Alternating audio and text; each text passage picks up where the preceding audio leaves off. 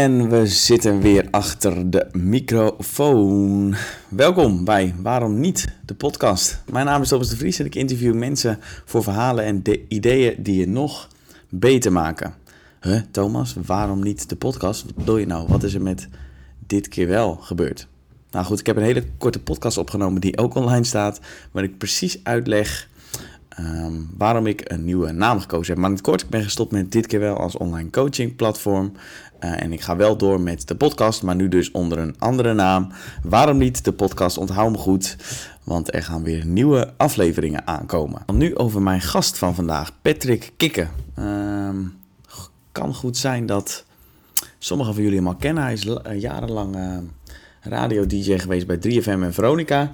En nu vooral bekend in podcast, podcastland met zijn podcast Leven zonder stress en praten over bewustzijn. En Patrick was de eerste persoon die mij benaderde om een podcast op te nemen. Ik heb hem eerst geïnterviewd voor mijn podcast en hij heeft mij daarna geïnterviewd voor zijn podcast. En toen ik me ging verdiepen in, in Patrick en um, um, wat hij allemaal heeft meegemaakt, zag ik eigenlijk twee soorten Patricks. De eerste uh, Patrick die heel doelgedreven bezig was bij de radio.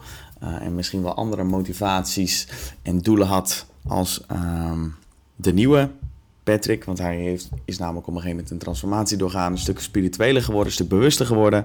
Uh, waar hij ook overigens veel over praat. Ik was heel nieuwsgierig naar de um, verschillen tussen die twee. Nou, uiteindelijk ging het gesprek echt uh, alle kanten op. We hebben het namelijk over aan het begin dingen durven en dingen doen. We hebben het ook over de verhalen die je zelf vertelt en hoe vaak daar onzin bij zit. Uh, we hebben het over de zoektocht naar geluk en of de vrije wil onzin is of niet. En je hoort het al aan de onderwerpen. Het zijn veelal wat zweverige en abstracte onderwerpen en... Um, dat is ook een beetje mijn probleem met dat soort onderwerpen. Ondanks dat ik het onwijs leuk vind om erover te praten en ik er echt in geloof en ik er ook veel mee bezig ben, is het allemaal wel erg abstract. Dus ik heb ook geprobeerd om veel vragen te stellen om het zo praktisch mogelijk te maken. En omdat Patrick donders goed weet waar hij het over heet, wordt het ook vaak praktisch. Dus Patrick, um, dankjewel daarvoor. Um, ja, ik vond mezelf af en toe iets te bij de hand toen ik het um, uh, terugluisterde. Ik weet eigenlijk veel te weinig van die onderwerpen om er zo stellig over te zijn. Uh, maar goed, daardoor werd het wel een stuk interessanter uh, om naar te luisteren. Voor de rest, veel luisterplezier zoals altijd. Ik vind het te gek als je je even abonneert als je dat nog niet gedaan had. Dus heb je dat nog niet gedaan, doe het even. Likes, comments en shares zijn altijd welkom. En even serieus, ik vind het nog steeds te gek dat je luistert naar de podcast en ik waardeer je. En ik hoop ook dat je onder de nieuwe naam nog steeds blijft luisteren naar de podcast. Voor nu, have fun, spreek je snel, peace.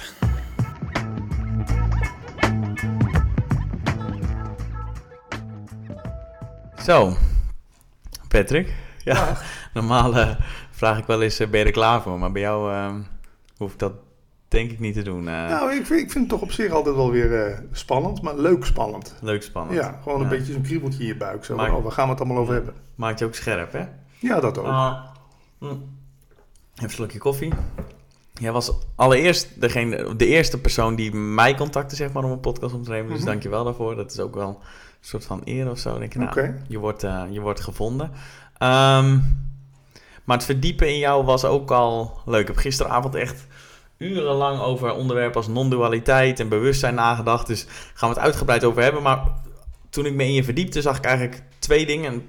Patrick die nou, succesvol was bij de radio en uh, het leven leidde dat hij altijd had willen leiden. Mm -hmm. um, en een Patrick nadat hij nou, een hele transformatie is doorgegaan. Ik ben heel benieuwd naar de twee. Uh, je hebt het in interviews vaak over dat tweede gedeelte, dus hoe die transformatie is gegaan. Mm -hmm. Maar ik ben ook benieuwd hoe die Patrick was Um, die voor de radio werkte en um, alles had wat zijn hartje begeerde. Je bent namelijk jarenlang radio-dj geweest bij Veronica, bij 3FM. Ja. Ik ben heel nieuwsgierig, hoe was die Patrick? Hoe was die Patrick? Ja, enthousiast, bevlogen. Ik noem eerst even de positieve. Ja, ja, ja. ja, ja. Eerst even mezelf als, uh, als iets, iets, iets uh, heel leuks framen. Ja, dus enthousiast, bevlogen, uh, niks was gek, te gek. ik zei overal ja op. Uh, ik heb ook alles gedaan wat je maar kan verzinnen op radiogebied. Nachtradio, ochtendradio, hitlijsten, middagshows, drive-in shows in feesttenten en zo, weet je wel. En dan zorgde ik ook echt dat ik het maximale eruit haalde. De, weet je, iedereen van voor tot achter in de feesttent moest staan te springen. Dan pas ging ik naar huis, weet je wel. Maar ja, zoals met alles in het leven, ik heb leraar ooit wel eens horen zeggen, in het mooie zit het lelijk al opgesloten. Dat heeft ook een keerzijde. Daardoor werd ik ook een beetje krippig en had ik in mijn privéleven niet zo gek veel vrienden. Uh, omdat ik natuurlijk alleen maar op die carrière gericht was. Dus ja, de, een mix van die twee dingen. Dus ja, een goede en een slechte kant als je het zo wil uh, omschrijven. Ja, dus bevlogen in het radio-DJ zijn, maar mm. eigenlijk een tunnelvisie met alleen maar, alleen maar daarmee bezig zijn. Sterker nog, ik heb nu ook echt het idee dat ik een soort tijd moet inhalen met mijn familie en, mijn ouders en zo. Dat ik dan eigenlijk iets goed te maken heb uit de tijd dat ik me zo op dat ene focuste. Maar misschien kan het ook alleen maar. Misschien kan je ook alleen maar heel succesvol worden. Nou ja, dat klinkt ook weer zo egoïstisch. Maar in ieder geval het maximale uit iets halen. Als, je, als het ten koste gaat van iets anders. Nou, laat maar gelijk de diepte in gaan. ja, oh sorry. Ja, nee, ik, nee, ja, dat is goed. Want ik, ik vroeg me af, er staat hier een vraag van... Nou, als je één ding zou moeten noemen wat toen de tijd voor dat succes zorgde... Ja. Ehm, dan zou waarschijnlijk je antwoord zijn dat ik er gewoon all in ging... en dat ik, uh, dat ik alles ervoor uh, voor laten. Dat. Of, of, zou je nog iets anders noemen? Ja, ook wel een factor geluk. Ik zeg altijd, ik heb twee keer, een, ik heb twee keer de loterij gewonnen. Eén keer bij de publieke omroep, één keer bij de commerciële omroep ik kan wel allemaal op mijn borst slaan en zeggen dat het allemaal mijn eigen verdienste is. Tuurlijk heb ik alles op alles gezet. Mhm. Maar die kans krijgen, ja, dat is gewoon, een, een, dat is gewoon niet iedereen gegund. Daarom ben ik het ook niet eens met, met coaches die zeggen succes is een keuze. Ik bedoel, ik ben wel eens als je de kans krijgt, dan is succes misschien een keuze. Of mhm. je alles op alles zet. Maar dat je die kans krijgt, ja, dat kan je niet altijd forceren. Daar moet je gewoon geluk mee hebben. Ja, wordt ook wel eens gezegd dat in het Engels. Uh, ik, in het Nederlands eh, weet ik niet, dus ik zeg het maar gewoon in Engels. Uh, luck is where opportunity meets effort. Oké. dus je creëert, creëert ook wel de context waarin zoiets kan gebeuren, zeg maar. Is waar, maar ja, op het moment dat ik bij de TROS solliciteerde, wist ik niet dat ze net ontevreden waren over iemand daar. Dus daar heb ik gewoon geluk mee gehad. Ja, ja, de juiste timing. Timing. Ja, ja. Nou goed, dan was het wel gewoon geluk. Oké, maar je ging dus tunnelvisie, je zegt geluk. Waren er nog andere dingen? Wat maakt jou misschien anders? Um... Dat is een goede. Je moet natuurlijk wel proberen op te vallen. Ik, ja, ik heb dat verhaal vaker verteld, maar ik probeerde altijd wel de troepen vooruit te zijn. Weet je, ik was een van de eerste die met sms op de radio begon. Dat een baas ook tegen mij zei, sms'en, wat is dat? Dat doet toch niemand? Nou ja, werd een succes. Mhm. Flitsers en files of flitsers voorlezen op de radio. Ik was een van de eerste die internet in de studio meenam. Dus dat mensen via MSN Messenger of ICQ mhm. nog konden mhm. reageren. Ja, je moet wel durven. Je moet gewoon durven. Je, je nek uit te steken. Want je kan natuurlijk ook op je bek gaan. Je kan ook, als je met iets op de radio begint, dat mensen denken, waar komt hij nou weer mee? Ja. Vind ik wel interessant, want jij podcast ook al sinds 2008 en nu begint dat een beetje mhm. populair te worden. Um, waar ik nieuwsgierig naar ben is, hoe doe je gewoon dingen? Of herken je, zie je op een gegeven moment een trend en denk je, hé, hey, dit moet ik doen? Of hoe, hoe, ontstaat zoiets? Want blijkbaar ben je, heel vaak ben je, um, zoals je het zelf zegt, de troepen voor. Hoe, uh, hoe doe je dat? Zijn er specifieke uh, dingen die je daarvoor doet? Of is dat gewoon zoveel mogelijk proberen en sommige dingen blijven aan de muur hangen en sommige um, dingen niet? Dat is een goede. Ik denk dat het ook al, ja, met intelligentie te maken heeft. Je ziet, je ziet van mijlenver zie je al iets aankomen. Ik noem het altijd een soort trein die voorbij komt. En ja, wanneer spring je op die trein? Als het puntje, als dus de kop van de trein, kun je al mhm. op de trein springen. je kan ook wachten tot iedereen al in de trein zit en dan stap jij ook eens een keer in. Ja. Als je een beetje alert blijft, zie je dingen wel aankomen. Ik bedoel, jij bent nu ook met die podcast bezig en ja, dat heb je waarschijnlijk ook op een gegeven moment zien aankomen. Je denkt, nou, dat is interessant. Op die trein spring ik eens een keer. En ja, ook niet bang, bang zijn om op je bek te gaan. Nou, misschien spring je op de trein en spring je ernaast. Of blijkt het een totaal verkeerde... Komt hij tot stilstand? Komt hij tot stilstand? Is het een totaal verkeerde trein? De trein die ontspoort? Ja, nou ja, dan spring je er maar weer af. Weet je, inderdaad wat jij zegt, probeer... Ik heb natuurlijk... Ik heb op een gegeven moment op het hoogtepunt had ik ook iets van 80 domeinnamen. Mensen verklaren me voor gek. Maar omdat ik gewoon, als ik een ideetje heb, leg ik gewoon een domeinnaam vast. En dan ga ik gewoon eens een beetje daarmee zitten te proberen. Ja. Ja, en dan, ja, want, want wat kost het je dan, behalve een beetje tijd investeren? Ja, maar goed, een hele... Ik stoei daar wel eens met een makkelijke manier om daarna te kijken van wat heb je te verliezen. Maar zijn, ik zelf ook wel denk van ja, wat zullen anderen ervan denken? Ja, dat. Dat is de voornaamste. Ja. Uh, maar goed, jij denkt gewoon, ik probeer het gewoon, wat heb ik te verliezen? Ik domeinnaampje en als het niet lukt, dan whatever. Maar mensen die dat zelf niet durven, die zullen jou als eerste een ongeleid projectiel noemen. Die zullen zeggen van, oh god, wat heeft hij nou weer? Waar komt hij nou weer mee? Ja. Maar ik heb zat van mensen achteraf te horen gekregen, ja, daar was je toch wel, eh, was je toch wel vroeg bij. Ja, nou ja. Welke treinen zie je nu aankomen? Zijn er nu... dat is een goede. Ja.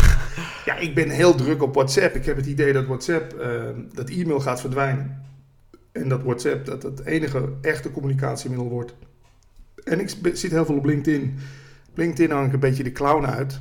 In het begin waren mensen het daar niet mee eens. Ze zeiden, dat is hier een zakelijk platform. Ja, ja, ja, ja. Hier horen geen grapjes.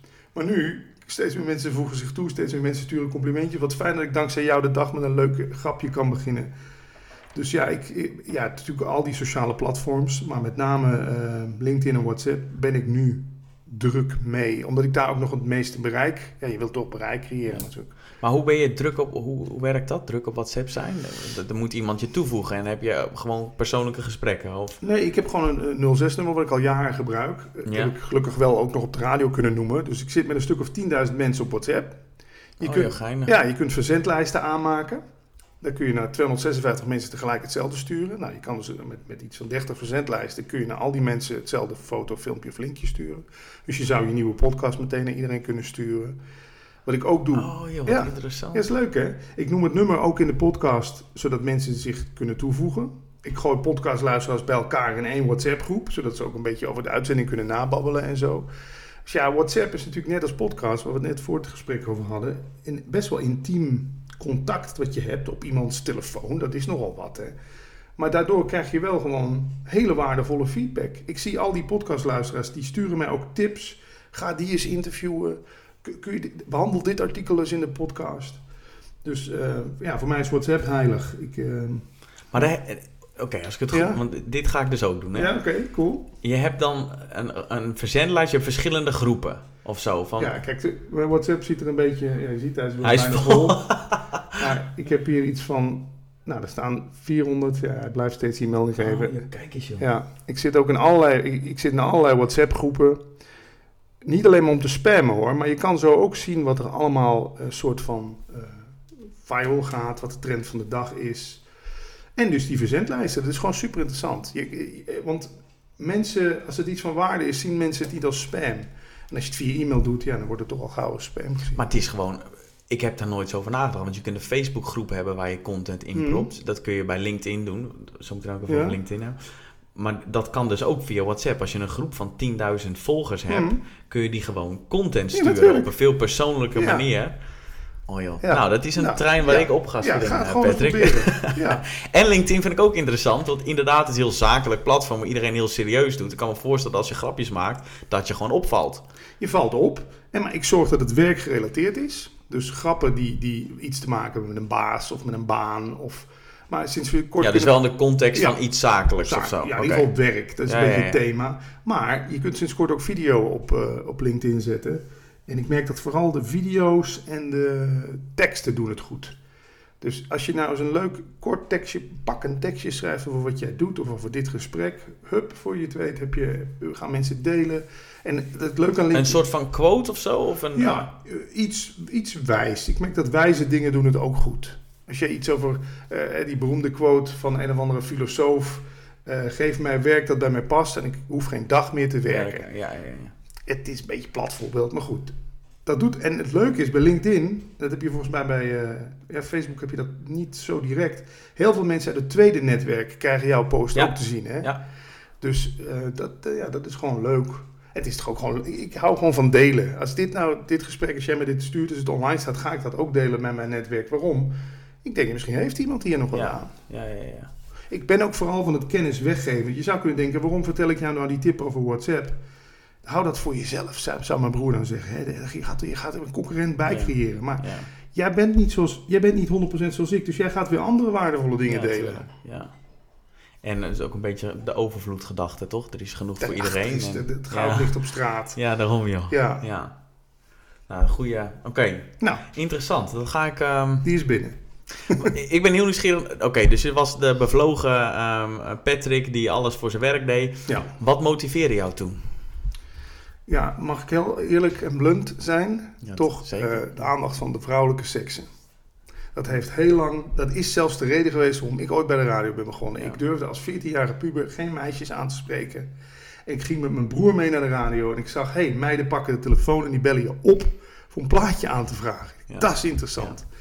Dus dat heeft heel lang. Ja, ik zat natuurlijk niet alleen maar op de radio voor. Het zou ook denken dat ik een of andere seksverslaafde zou zijn. Maar maar dat geldt toch voor 99,9% van de mannen dat onze piemel ons Juist. leven reageert? sterker nog, mijn vriend Paul Smit zegt: seksuele selectie bepaalt alles. Ja, ja, ja. De man die het grote winkelcentrum laat bouwen, is hetzelfde als de pauw die zo doet met Ja, serveren tuurlijk. van Ja. Kies mij als voortplantingspartner. Dus daar mogen we ook gewoon eens een keer eerlijk over zijn dat dat heel lang voor ons mannen de drijfveer is gewoon.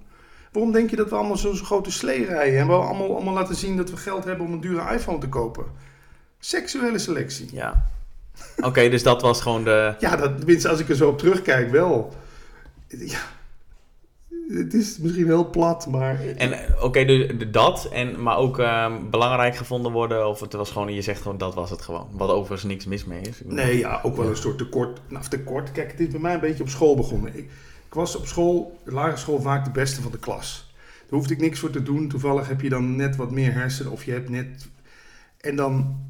Of je zit net een klas te laag. Hadden ze mij een klas hoger gezet, dan was het waarschijnlijk... eh, hield het op. Maar ik was altijd het beste van de klas. Dus wat leerde ik daar? Je wordt van je gehouden en je wordt gewaardeerd als je ergens de beste in bent.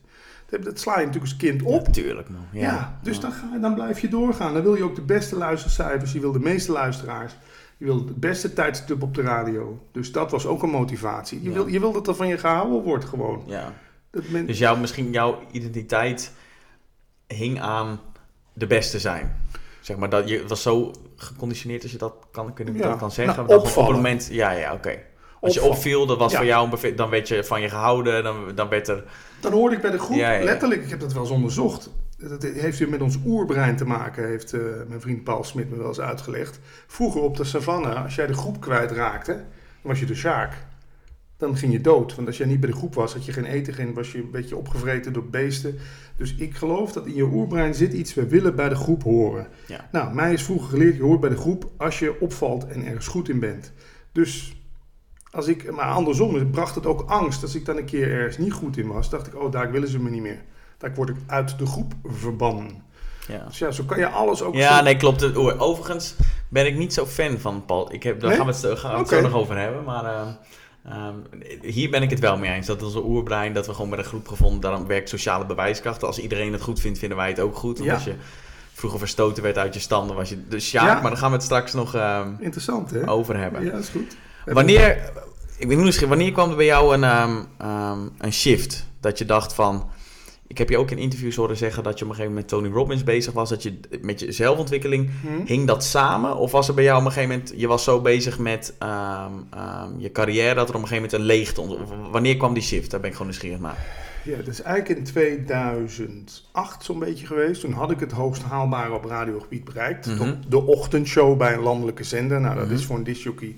Weet je, dan heb je je eigen tv-commercial op tv gehad. Als je op straat loopt, mensen Bushokje je. gestaan. Ja, ja, hey ja, kikker, ja. hoe is die? Roepen ze overal. Nou, dat is een soort top.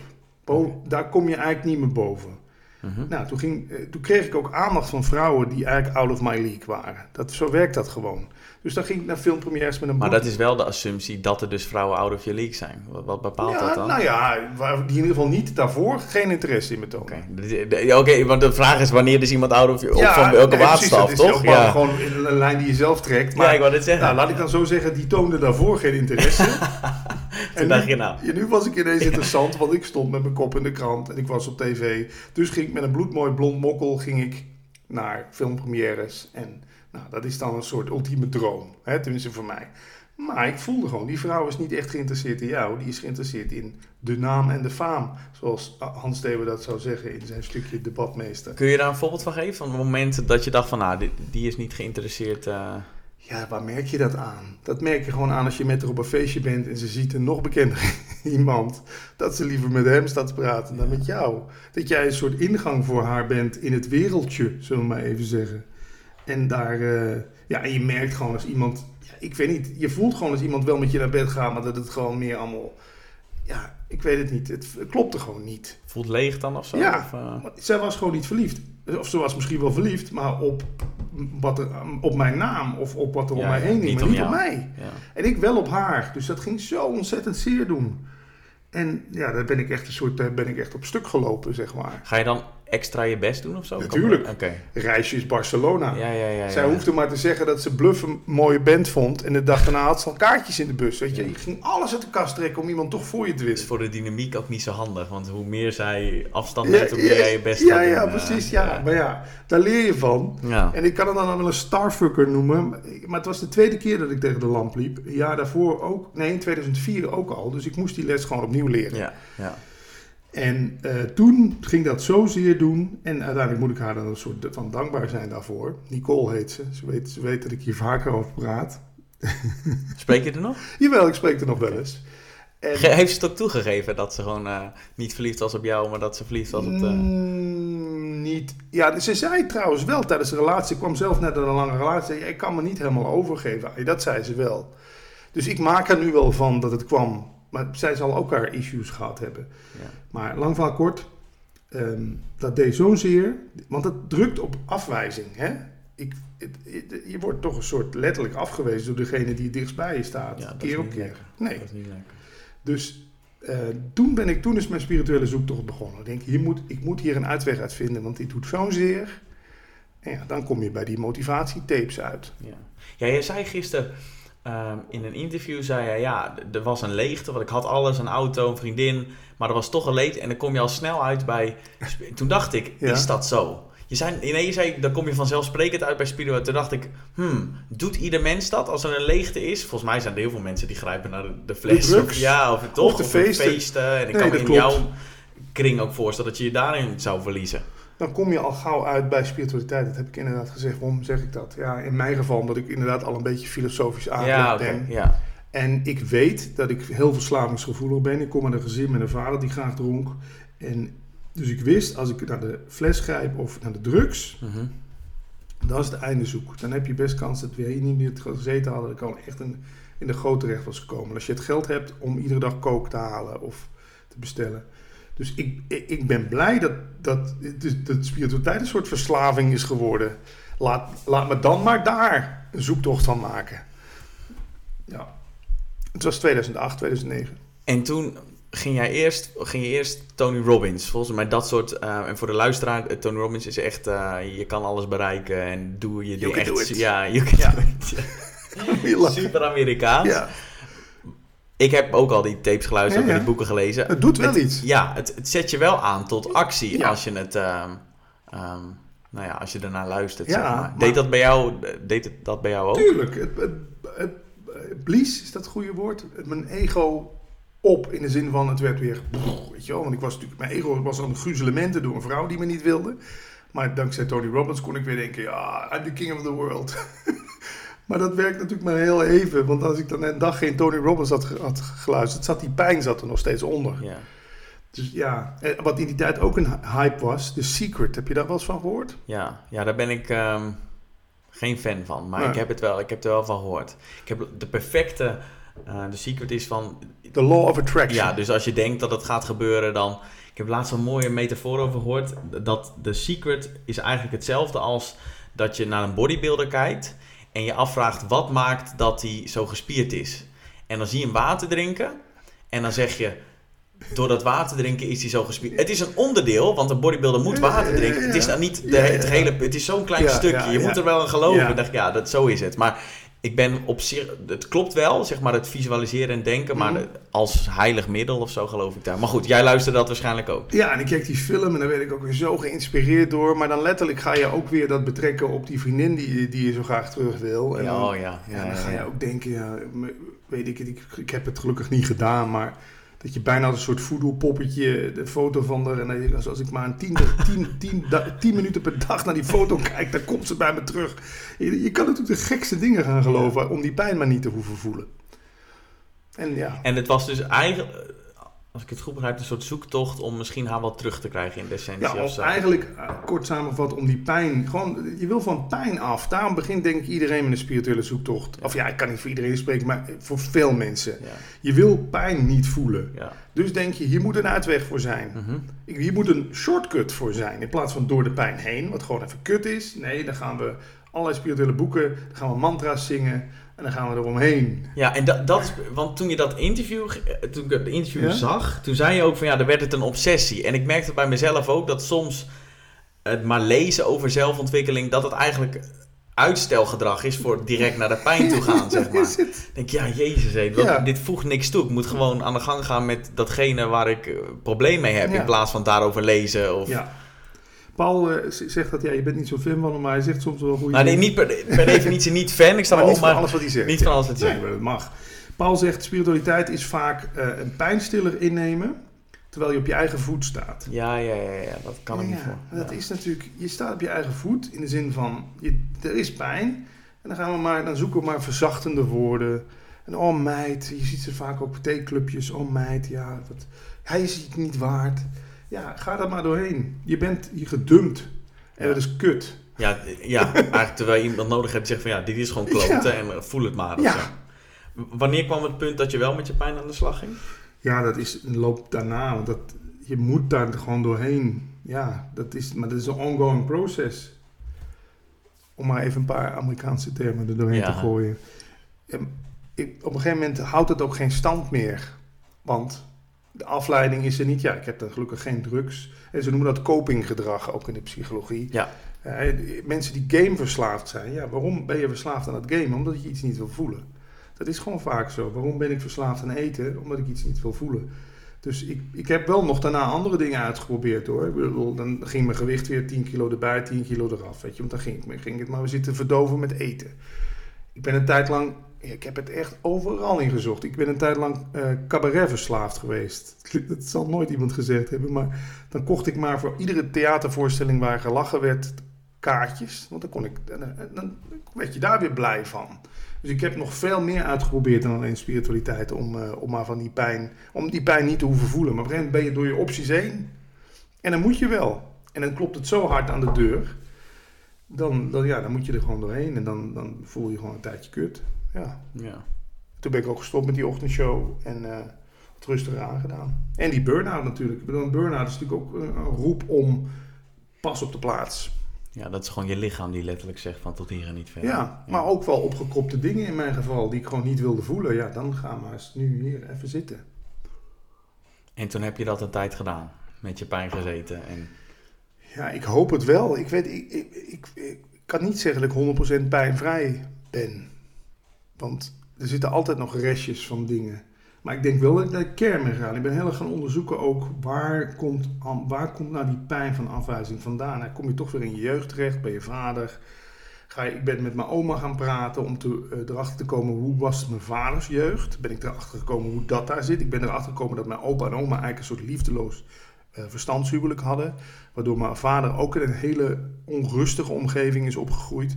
Want je, je gaat ook wel, want op een gegeven moment, in het begin ga je natuurlijk iedereen wijzen. Het komt door je vader, het komt door de school, het komt door de opvoeding.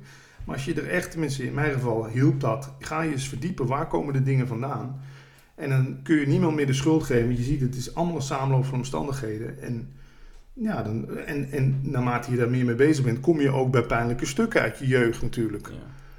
Dus dat heeft me wel geholpen. Zelfonderzoek noemen ze dat hè? In, de, in de spiritualiteit. Misschien een jeukwoord, maar ja.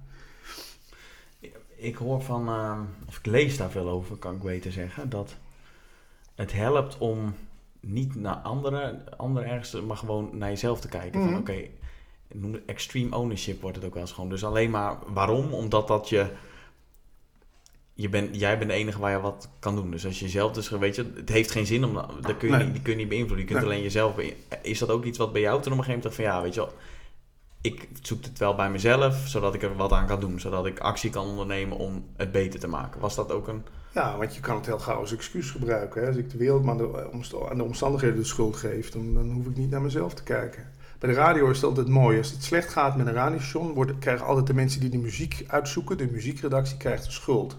En dat komt ook omdat die jockeys dan niet zelf door eerlijk kunnen kijken. Nou, maar maak ik eigenlijk wel een goed radioprogramma? Ik kan nu wel de muziek de schuld geven, maar ligt het niet ook aan dat ik er niet genoeg tijd en energie in stop? Ja, het is ook een menselijk mechanisme natuurlijk. Hè. Het makkelijkste is gewoon zeggen... Ja, maar vroeger op school al. Ik had een 6. Ja, maar de hele klas had een 6. Ja, joh. Ja. Dus, ja, ik had er gewoon geen reet aan gedaan. Ja, we zijn natuurlijk... zeker als je een beetje intelligent bent, dan heb je natuurlijk je excuusboek heb je altijd klaar Ja. voor alles. Hè? En ik, ehm, Ja, dat heb ik ook wel eens gelezen. Ja. Dat intelligente, intelligente mensen dingen makkelijker kunnen rationaliseren. Die kunnen, die kunnen allemaal dingen verzinnen. Tuurlijk om te is het- staan in ja. jezelf creatief brein, Ja. de, de- de grootste verhalen. ja, ja, de intelligentie is niet altijd een, eh, een zegen daarin. Want ja, het is uitstelgedrag. Ja. Wat is er veranderd tussen die Patrick, de, nou ja, de discjockey Patrick Mhm. en de Patrick van nu? ja, wat is er veranderd? Ehm, Die werd gemotiveerd door ja, ja. het vrouwelijke, Ja. die was tunnelvisie. Ja, dat is er wel vanaf. Nee, motivatie. Ik ben natuurlijk veel meer. Kijk, ik denk dat het neerkomt op geluk. We hebben dat woord nog niet laten vallen, geloof ik. Of misschien kort. Eerst denk je dat de wereld jou gelukkig kan maken. Dan kom je erachter, ja, maar misschien zit het wel andersom. Misschien is het de bedoeling dat ik geluk meebreng in, in de wereld. Meebreng naar het feestje. Dat is er voor mij 180 graden veranderd. Ik ben niet meer bezig met geluk uit die wereld te halen. Ik probeer iets mee te brengen. Daarom die podcasts, daarom die blogjes, daarom die grappige stukjes die ik schrijf. Daarom die grappige plaatjes. Je denkt, ik wil het leuker maken hier. En is dat dan nog ego gedreven? Misschien een klein beetje, want je zet wel je naam. Maar ik schrijf ook heel veel dingen anoniem, zet ik mijn naam er niet bij. Omdat het me al voldoening geeft dat ik, dat ik iets toevoeg hier aan het Mhm. gebeuren. Mhm. En daarvoor was ik altijd bezig met wat kan ik eruit halen. Want wat, wat is voor mij hier? Wat kan ik aan mij toevoegen? Wat kan ik claimen? Ik denk dat dat de 180 graden eh, shift is. Oeh, oké, dus... Lastig? Ja, nee, nee, ik denk dat ik hem vat. Nou, is het zie meer- bijvoorbeeld feestje. Je hebt mensen die gaan naar een feestje. Die zeggen, "Poeh, wat een rotsfeer hier. Oh, slecht feest. Ja, maar hallo, jij maakt mede het feestje. Jij komt ook hier op het feest. Doe er dan wat aan. Ja. Maak eens een praatje, maak eens een grapje. Ga eens op, ga eens op de bar staan. Weet je wel, ik bedoel... Ik wil maar maar zeggen... Waar, wordt er, waar wordt het geluk dan door gecreëerd? Doordat je geeft en daar je goed door voelt? Of dat je er positief terugkrijgt? Want dan kan het nog steeds extern zijn. Dat je dingen er buiten gooit en dat je er... In de hoop dat positief je er iets voor terugkrijgt, ja. Ja, dat, dan kan het alsnog extern gevalideerd zijn, zeg maar. Dus, Nee. Maar voel je je goed door het te, door te geven? Ja, dat kan ook een valkuil zijn, ben ik met je eens. Maar als je op een gegeven moment, ja, het klinkt misschien te zweverig voor jou, maar als je de geluk, het geluk in jezelf vindt, en je had het net over overvloed. Dan ben je als van nature bezig met geven, geven, Ja, ja. geven. Nee, ik, ik, ik, voor mij is het niet zweverig Ja? hoor. Dus ik heb me in dit soort thema's echt verdiept. Maar ik probeer altijd... Mijn doel is om zelfontwikkeling wel eh, Want- populair of stoer te maken. Laat ik het zo zeggen. Nee, Dus ik probeer vraag. altijd... Maar nee, als je het hebt over geluk... Ik. Dat is voor mij niet gek genoeg. Stel je hebt dus, ja, even heel kinderlijke vergelijking, maar je hebt een snoeppot die nooit leeg gaat. Misschien hebben we die allemaal wel bij ons. Maar weet je, dan kan je toch uitdelen tot in een Ja. Ja. Die pot raakt toch nooit leeg. Alleen eerst daarvoor was ik letterlijk als een klein kind allemaal knikkers aan het verzamelen en snoep. En dat moet allemaal van mij zijn, want daar raakt mijn potje leeg. Dat. En op een gegeven moment kom je erachter, ja, maar er, hoeft niks uit die wereld gehaald te halen. Mhm. Er is, alles is er al, dus de- geef, weet je wel, verspreid. Maak, maak vrienden. Zeg leuke dingen. Eh, Ja. En ik, tuurlijk ben ik met je eens, het ego ligt altijd op de loer. Kan altijd dat- je denkt, ja, ben je dan nu niet weer de, de, de positiviteit zelf eh, in de hoop dat iedereen je daarom dan Ja. gaat waarderen en van je houden. Nee, ik, het- het ligt op de loer, nogmaals, maar ik denk dat er een kwaliteit... Je voelt het kwaliteitsverschil. Jij voelt ook als ik jou iets geef van harte... of als ik jou denk, weet je, ik geef eh, die Thomas even een flesje wijn mee... want dan kan ik hem volgende week eens een keer bellen. En dan, Dat klopt, dat voel je. Ja, daar zit de, intentie. Ja, Misschien ja, ja, dat jij hem daarom hier ook wel dacht van... nou, leuk, gaan we doen. Omdat ik niet iets per se van jou wil... en jij wil ook niet per se iets van mij. Het is gewoon een leuke ontmoeting. En ja, dat, maar dat merk je toch ook als je in een liefdesrelatie of zo... van een man en vrouw leren elkaar kennen. Wat, wat is de intentie? We, hebben daar een radar voor. Ben jij gewoon oprecht geïnteresseerd in me of wil je iets van me? Ja. Hmm. Maar is het dan ook zo dat als dat het, want dat heb ik heel vaak. Ik mediteer en ik, ik- daar mindfulness, daar verdiep ik me ook in. En dat is ook gewoon, daar zeggen ze ook altijd, het is nu goed. In het nu is Ja. het oké, want in het nu is er geen stress. En Ja. in het nu is het oké.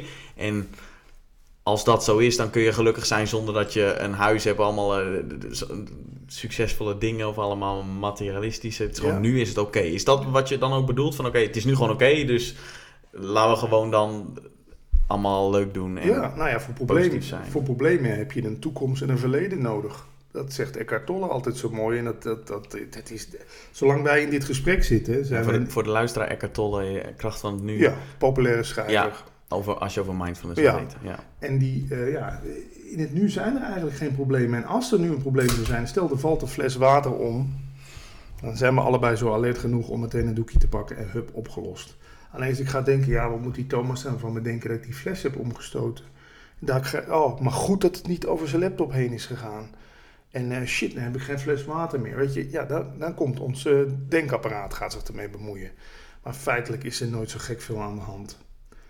Alleen ja, ik heb ook een heel creatief brein wat al de grootste verhalen kan verzinnen. Ik weet bijvoorbeeld nu, als we dit opnemen, is dit de laatste dag van de Vierdaagse in Nijmegen. Mhm. Ik moet straks naar Arnhem. Dan kan mijn hoofd al bezig zijn. Oh, dan kom je daar in de file.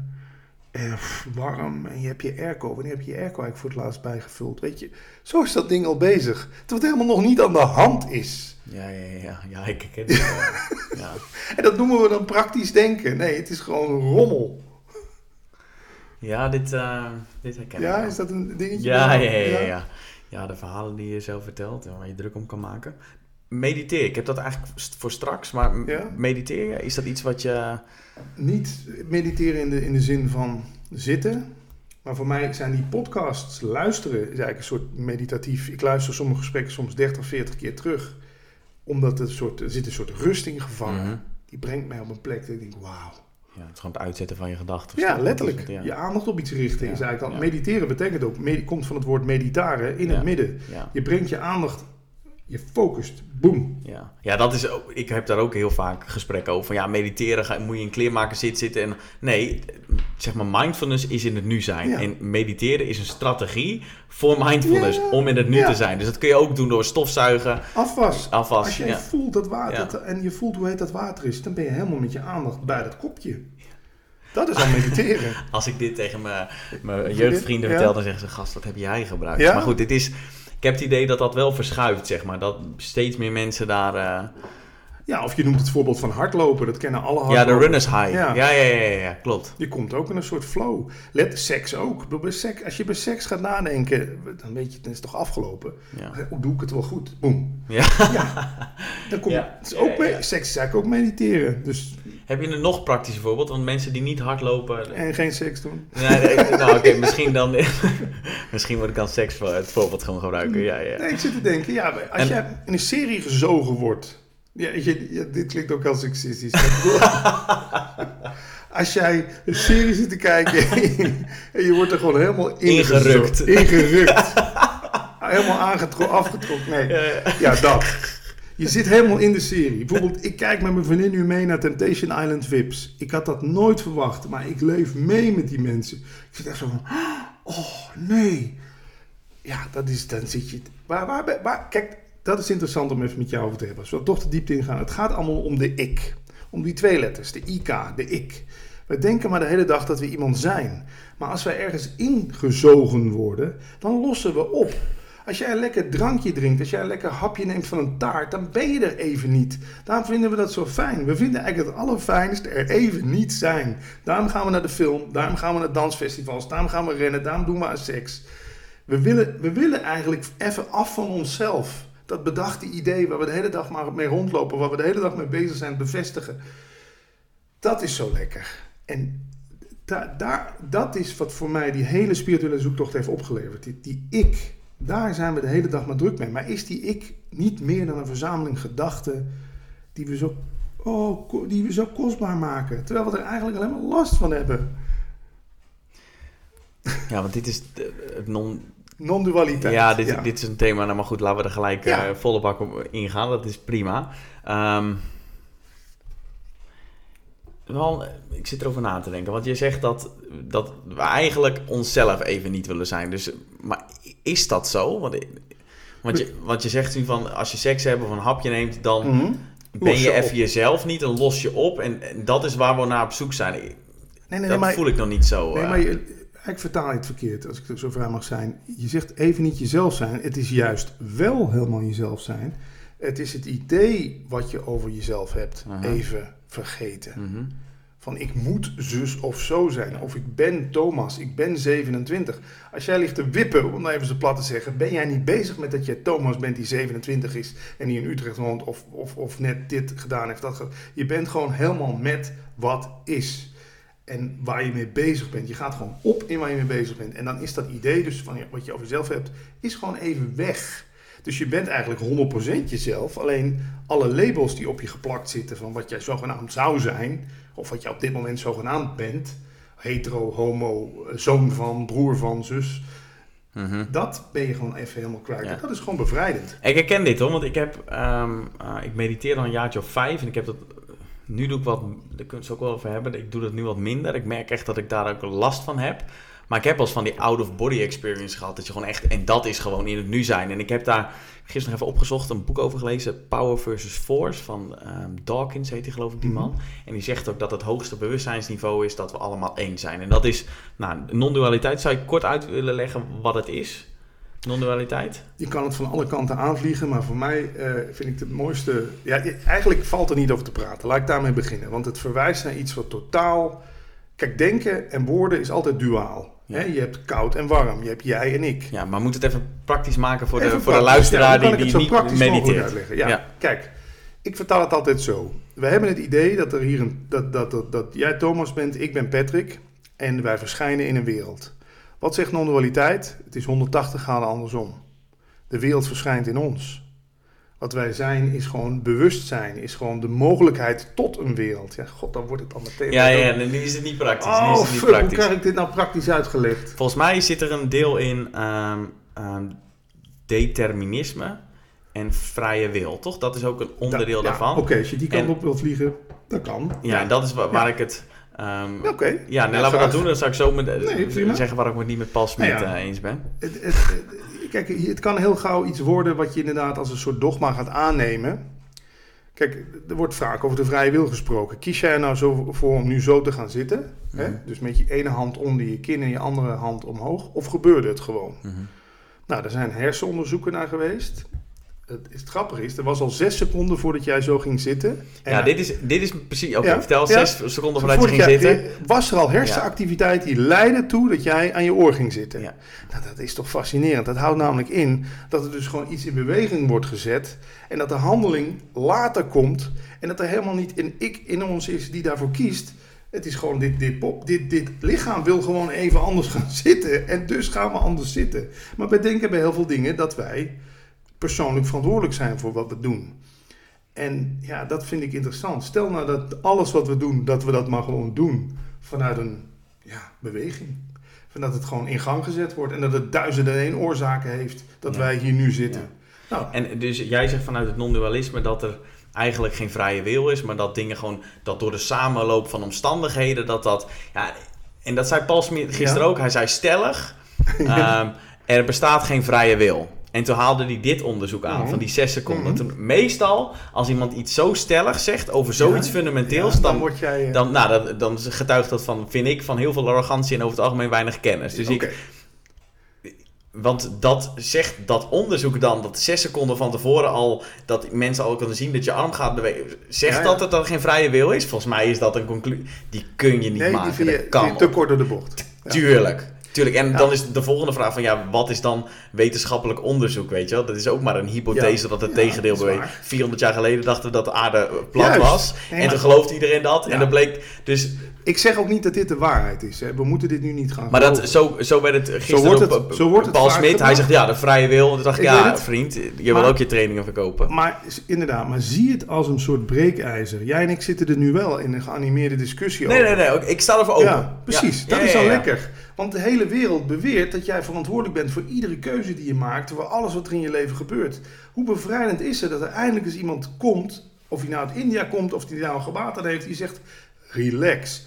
Voor mij is dit gewoon een super werkbaar model, wat me gewoon heel veel rust gebracht heeft. Nou, laat, laat over twintig jaar dat iemand zegt, ja, wat een onzin die non-dualiteit. Dan denk ik, nou, het heeft me wel mooi.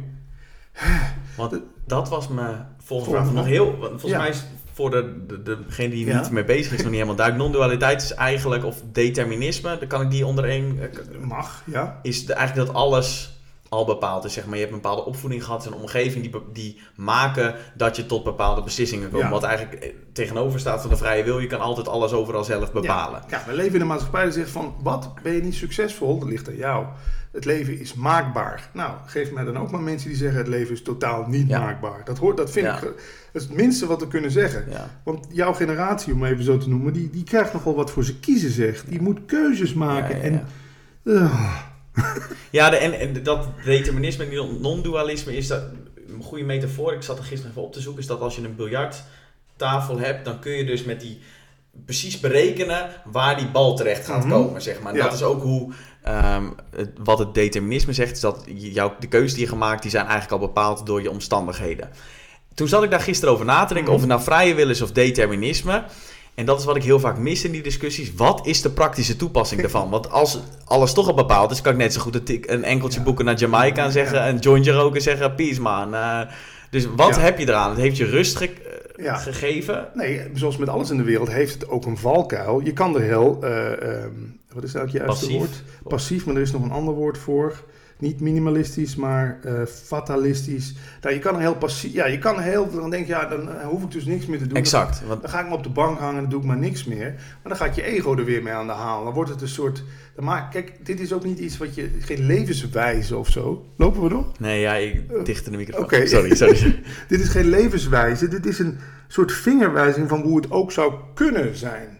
Mhm. En uh, wat was je vraag? We moesten het praktisch maken. Ja, wat, wat heb je wat, heb je wat, wat brengt het? Nou, het brengt me rust. En het brengt me uh, ook heel. Uh, het, het schuldgevoel over het verleden. Kan ik eindelijk die rugzak met schuldgevoel. dat ik het fout heb gedaan. Kijk, als ik niks heb gedaan, heb ik ook nooit wat fout gedaan.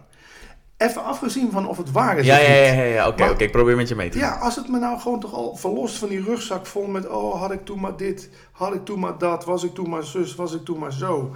Het heeft allemaal, ik weet het een spirituele stoeptegeltekst. Het heeft allemaal zo moeten zijn. Maar als je gewoon inziet van nou, het liep zo. Het is als een soort film die zich afspeelt. Wij zitten in de bioscoop ook altijd van nee, nee, doe dat niet, doe dat niet. Maar het gebeurt toch. Hij doet toch dat stomme ding. Hij rijdt toch met zijn auto de plomp in. Of hij uh, steekt toch net op het verkeerde moment over.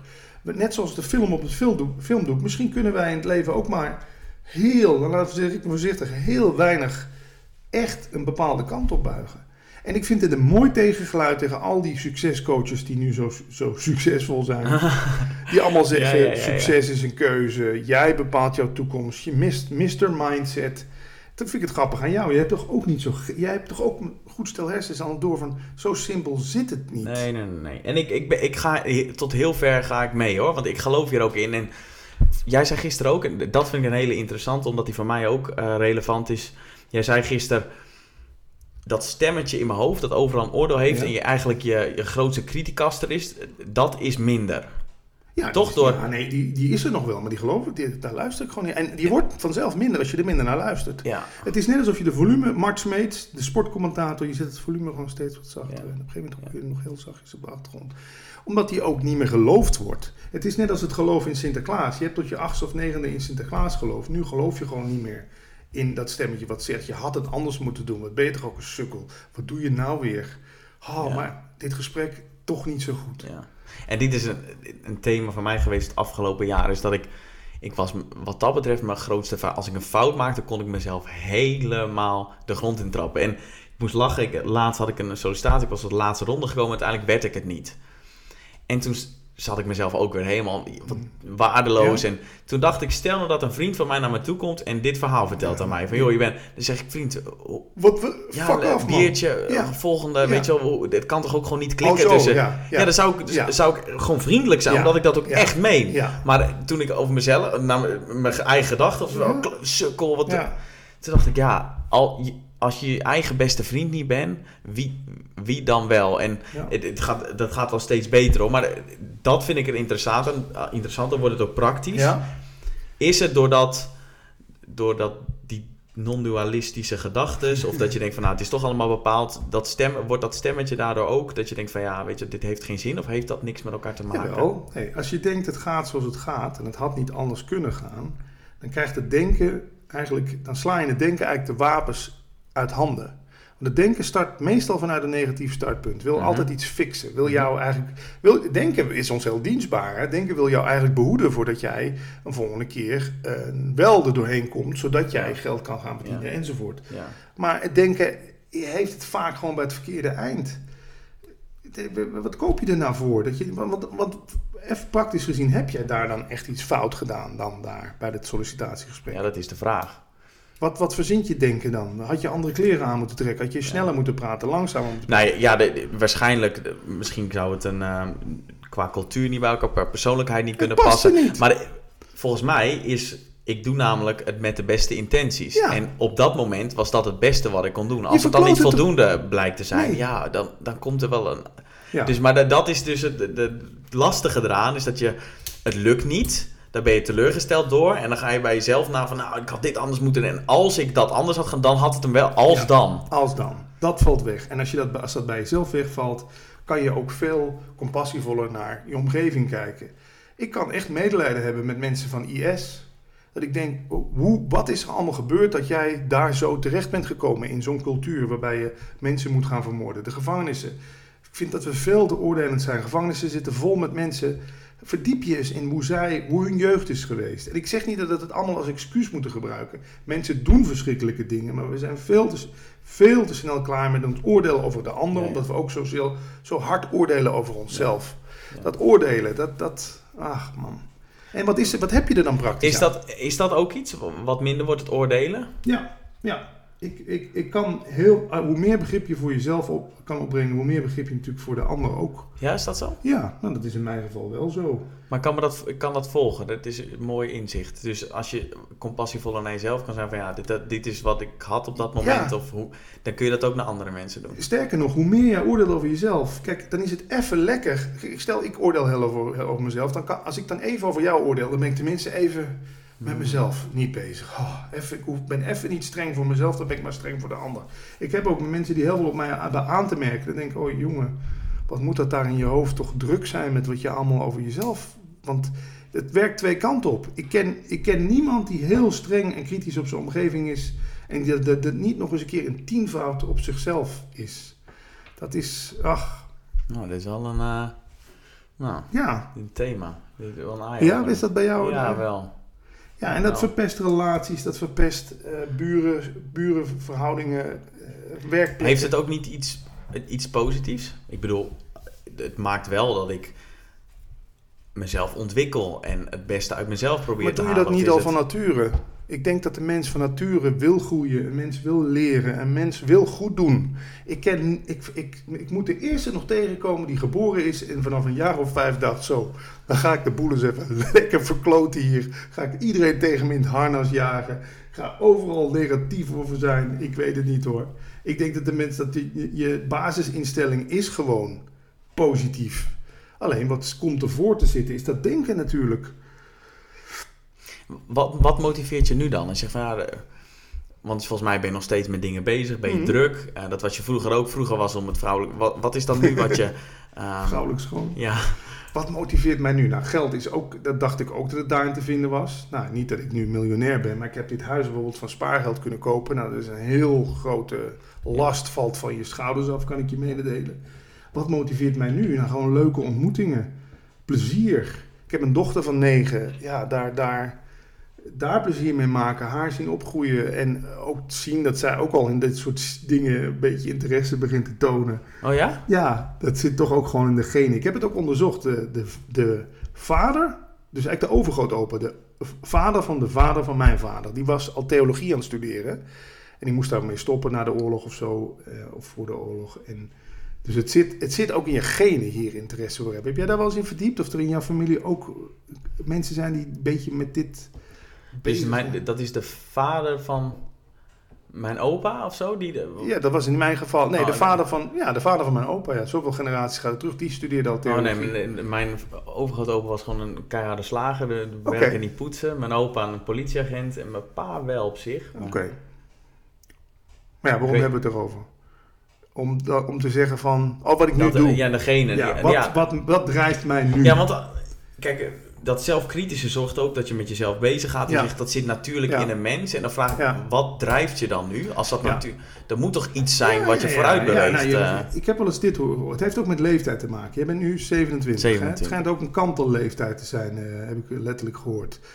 Op je 27ste gaan het plegen ook heel veel artiesten zelfmoord die totaal niet meer zien zitten. Maar Zo, dat doe ik. ja, bij mij begon op mijn 41ste alweer een soort shift. Om de zeven jaar schijnt er iets. Kijk, op een gegeven moment ga eerst ga je van alles uit die wereld halen. En ben je ook heel kritisch op jezelf. Misschien hoort het er gewoon bij. En, en na je, ik ben nu 44, na je 41ste valt dat als een soort schild van je af. En ga je alleen maar ge- ja, wil je geven. Dan wil je niks meer halen. Dan wil je geven. Dus dat drijft mij nu. Ik wil geven. Ik, ja, en, en ik ben niet meer bezig met wat haal ik op de eerste plaats nu uit. Maar misschien is het net als het vogeltje wat het nestje aan het bouwen is. Misschien, misschien ben je ook nog te jong voor non-dualiteit. Dat kan ook, hè? Ik bedoel het niet lullig, maar vaak in India en zo werd dit ook pas verteld tegen mensen na hun 40ste, 45ste. Omdat die eerst ook het idee... Je moet misschien eerst wel het idee hebben dat het leven maakbaar is. Misschien- Maar dat is ook, dat is wel de assumptie dat non- non-dualiteit, de, of dat heeft de assumptie Ja. dat non-dualiteit de waarheid is.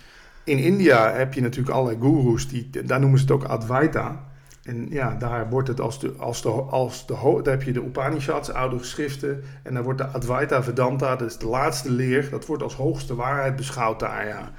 Ja, ik, voor mij hoef je, dit is ook niet iets wat je moet gaan geloven. Op een gegeven moment word je, ik, word hierdoor, ik werd hierdoor aangeraakt. Ik dacht, dit zou wel eens waar kunnen zijn Ja. omdat ik altijd gevoeld heb, diep van binnen, hoe me dat hier verteld wordt, dat het leven kaart, dat je kaart moet werken en ka- alles moet bereiken. Dat, ik voelde al intuïtief, volgens mij is het dat niet. Maar ik heb wel het geluk gehad dat ik het heb kunnen gaan uitproberen. Dus ik snap iemand die dit hoort en die nog niet financieel onafhankelijk is geworden of die nog niet allerlei dingen in de wereld heeft uitgeprobeerd, ga het vooral doen. Je kan volgens mij ook pas erachter komen dat iets het niet is. Als je Als je het geprobeerd Ja, hebt. toch? Ja, tuurlijk. Ja. Ja. Maar ik, ik zit hier absoluut geen waarheden te verkondigen. Het lijkt misschien zo, maar dit, is- dit is voor mij gewoon op dit moment. ja, nee, maar ik, ik ga tot, ik ga tot heel ver. Ja, dat merk ik. heel ver ga ik mee. En ik denk ook dat het wel, ehm, waar ik moeite mee heb, en dat is ook waarom toen Paul Smit dat Ja. gisteren, ik vind het, ik heb er moeite mee als mensen een monopolie op de waarheid claimen. Ja. Daar komt in essentie al, alle oorlogen vandaan. De islam zegt Nee, dat ze de waarheid dat- hebben. Dit, en, dit moet niet tot een leer of, of, een, of een, religie eh, verwoorden. Dit, dit is gewoon een mogelijkheid, zo zie ik het ook. Want het- er is ook geen kerk van, er zijn ook geen... nee, nee. Maar het gebeurt natuurlijk wel dat dit weer... En in, in essentie, als je alle de Koran en de Bijbel en zo gaat bestuderen... wordt hier ook wel stiekem naar verwezen. Ja, joh. Ik, ja. Ja. ik denk dat, dat, dat er ook wel iets universeels is hoor. En ik, ik, ik geloof er ook wel in. Ik ben alleen altijd heel nieuwsgierig naar hoe dat alles heeft ook een dagelijkse en praktische Ja, toepassing. Elke abstracte gedachte kun je uiteindelijk eh, Ja. Nou ja, tot een praktisch iets ja. terugleiden. Dus ik ben daar altijd heel nieuwsgierig naar. Omdat ik gewoon wil weten van hoe kan ik me dan anders gedragen. Ja. Maar het feit dat je niet, bijvoorbeeld niet meer je gedachten, dat die geen minder waarde hebben als het, als het zo had moeten zijn, zeg maar. In die, dan is dat vrij praktisch voor me. Ja, het is gewoon ruis, een beetje ruis eromheen. En ja, hoeveel aandacht je eraan geeft, dan wordt, die, dan wordt dat geluid harder. Hè? Dus gewoon niet meer te veel. En ik leid mezelf ook wel af. Dan zit ik gewoon, als, als dat ding weer verhalen begint te verzinnen, dan zet ik een of andere moeilijke documentaire aan op eh, NPO-doc over Franse kunst in de middeleeuwen. En dan, dan merk ik gewoon, dan gaat mijn aandacht daar naartoe en is de aandacht van de ruis weg. Ja. En dan zou je kunnen denken, is dat niet de kop in het zand steken? Nee, dat is gewoon even afleiding. Net als een kind wat zit te jammeren. Wat doen we met een kind wat zit te jammeren? Oh, kijk daar. Oh, kijk daar wat een leuk beestje. Oh ja, dan gaat het kind met de aandacht naar dat beestje. Ja. We moeten dat denken, maar gewoon vooral omdat we in een maatschappij leven waarop zoveel focus ligt op weten. Af en toe maar gewoon afleiding geven. Daarom vinden we het toch ook fijn om naar een popconcert te gaan en om naar de lucht te staren of iets lekkers te ruiken. Even weg met die aandacht van die, van die denkmachine daarbovenin. Daar ligt zoveel focus en aandacht op. Ja, ja de- de- dat is ook het voordeel wat ik heb van mediteren. Is dat je niet dat, dat gewicht hangt aan de gedachten. Dat is het gewoon. Ja, Ik heb wel eens dat ik 20 minuten had gemediteerd en dan ging daarna. Wat doet iedereen moeilijk? ja dat is toch heerlijk. Ja, dat is echt top. Ja, ja alleen, nou, er gebeurt weer wat en dan ben je Ja. weer helemaal van je. Maar het is een constante, constant bij de les blijven. Constant dat ding niet. Dat ding noem ik nou, we hebben er ook praktisch. Ja, er, dit ding heeft er ook voor gezorgd dat we nu überhaupt een podcast kunnen Ja, opnemen. Ja. Maar het is hetzelfde als aan een computer vragen wat, voor, eh, eh, wat liefde is. Ja, Dan komt, de, komt de computer komt met uh, liefde is dat de chemische aantrekkingskracht tussen man en een vrouw. Dat, die komt met inderdaad een rationeel antwoord. Maar wij kunnen toch eigenlijk liefde, dat is toch iets. Ja, wat kan je daar nou over zeggen? Dat, dat, dat moet je ervaren. Ja. Dus ja, denken is ons dienstbaar. Nogmaals, ik, ik, wil het nu niet als, als vijand bestempelen. Maar ja, ik heb al eens gehoord. Moeten opletten dat we de dienstmeid, het denken dus, niet de baas over het huishouden laten worden. Weet je wel? Dat als ik hier nu zou zitten en de poetsvrouw komt langs. De poetsvrouw zegt: Hé, hé, hé, Patrick. Ga jij eens even gauw uh, die tv, uh, weg van die tv. En ga jij eens even. Dat we, maar wacht eens even. Jij komt hier om te poetsen. Ik wil best mijn benen omhoog doen als jij even moet stofzuigen. Maar je gaat niet hier mijn hele hebben en houden bepalen. En dat doen we wel met dat denken. We laten, we laten de dienstmeid laten we op de troon zitten. Dat moeten we niet doen. Nou ja, je zou eens kunnen proberen om dat wat minder... Uh, en eh, oké, je zou eens kunnen proberen om dat minder te doen. Wat zouden mensen kunnen doen dan? Wat kan iemand doen die denkt, nou, dit is niet helemaal woehoe wat ze zeggen. Laat ik hier eens mee aan de slag gaan. Wat kun je dan doen? Nou, probeer het eens uit. Als dat denken nou weer verzint van, nou, jij bent toch te dik. Je moet toch echt 5 tot 10 kilo afvallen. En dan zijn we geneigd handelen. Ja, inderdaad, ik moet afvallen. Ik moet uh, alles uit de koelkast, in de prullenbak. Handel er eens een keer niet naar. En kijk eens, kijk eens wat er dan gebeurt. Het is, het is dus, ja, ja nogmaals, het, het geloof in een gedachte. probeer dat eens uit. Mhm. Dat vind ik mooi. Je hebt zo'n, uh, uh, is een vrouw, Byron Katie heet ze, die heeft The Work. Dat klinkt heel zweverig, maar het is super praktisch. Vier vragen die je leven kunnen veranderen. Die begint met de vraag, is het waar? Ja, dit is een, ja hier geloof ik heel erg in. Is het waar wat ik nu denk? Ja. Dan is vraag twee, hoe zeker weet ik dat het waar is? Ja. Drie is, hoe voel ik me als het niet waar zou zijn? Dan, laat je, dan krijg je ook wel... En vraag vier is, hoe voelt het als het wel waar zou zijn? En dan ga je dus echt met iets, met iets concreets aan de slag. Ga je eens bij jezelf testen wat het met je, met je systeem doet. Als je echt in een negatieve of überhaupt een gedachte gelooft. Nou, ik, dat is, dat is world shocking. En daar is echt niet veel voor nodig hoor. Hoef je echt geen duizenden euro's in te investeren. Dat, is gewoon, dat zijn gewoon vier vragen. En dat is overal te vinden op YouTube er zijn gratis boeken van. En daar is niks zweverigs of kerkelijks aan nee, hoor. Nee, nee. Goh, dat zijn goede vragen. Want dit is ook een thema bij mij. Hoor, dat, je, dat als er iets gebeurt, dat je er al een verhaal van hebt gemaakt voordat je überhaupt hebt geverifieerd of dat de feit. Als iemand wat doet, ik ja, dat doet hij om in de zijk te nemen. En vervolgens ga je daarna handelen. handelen. En dan word in één keer ik dan eh, agressief of licht geraakt. Waarom doe je dat?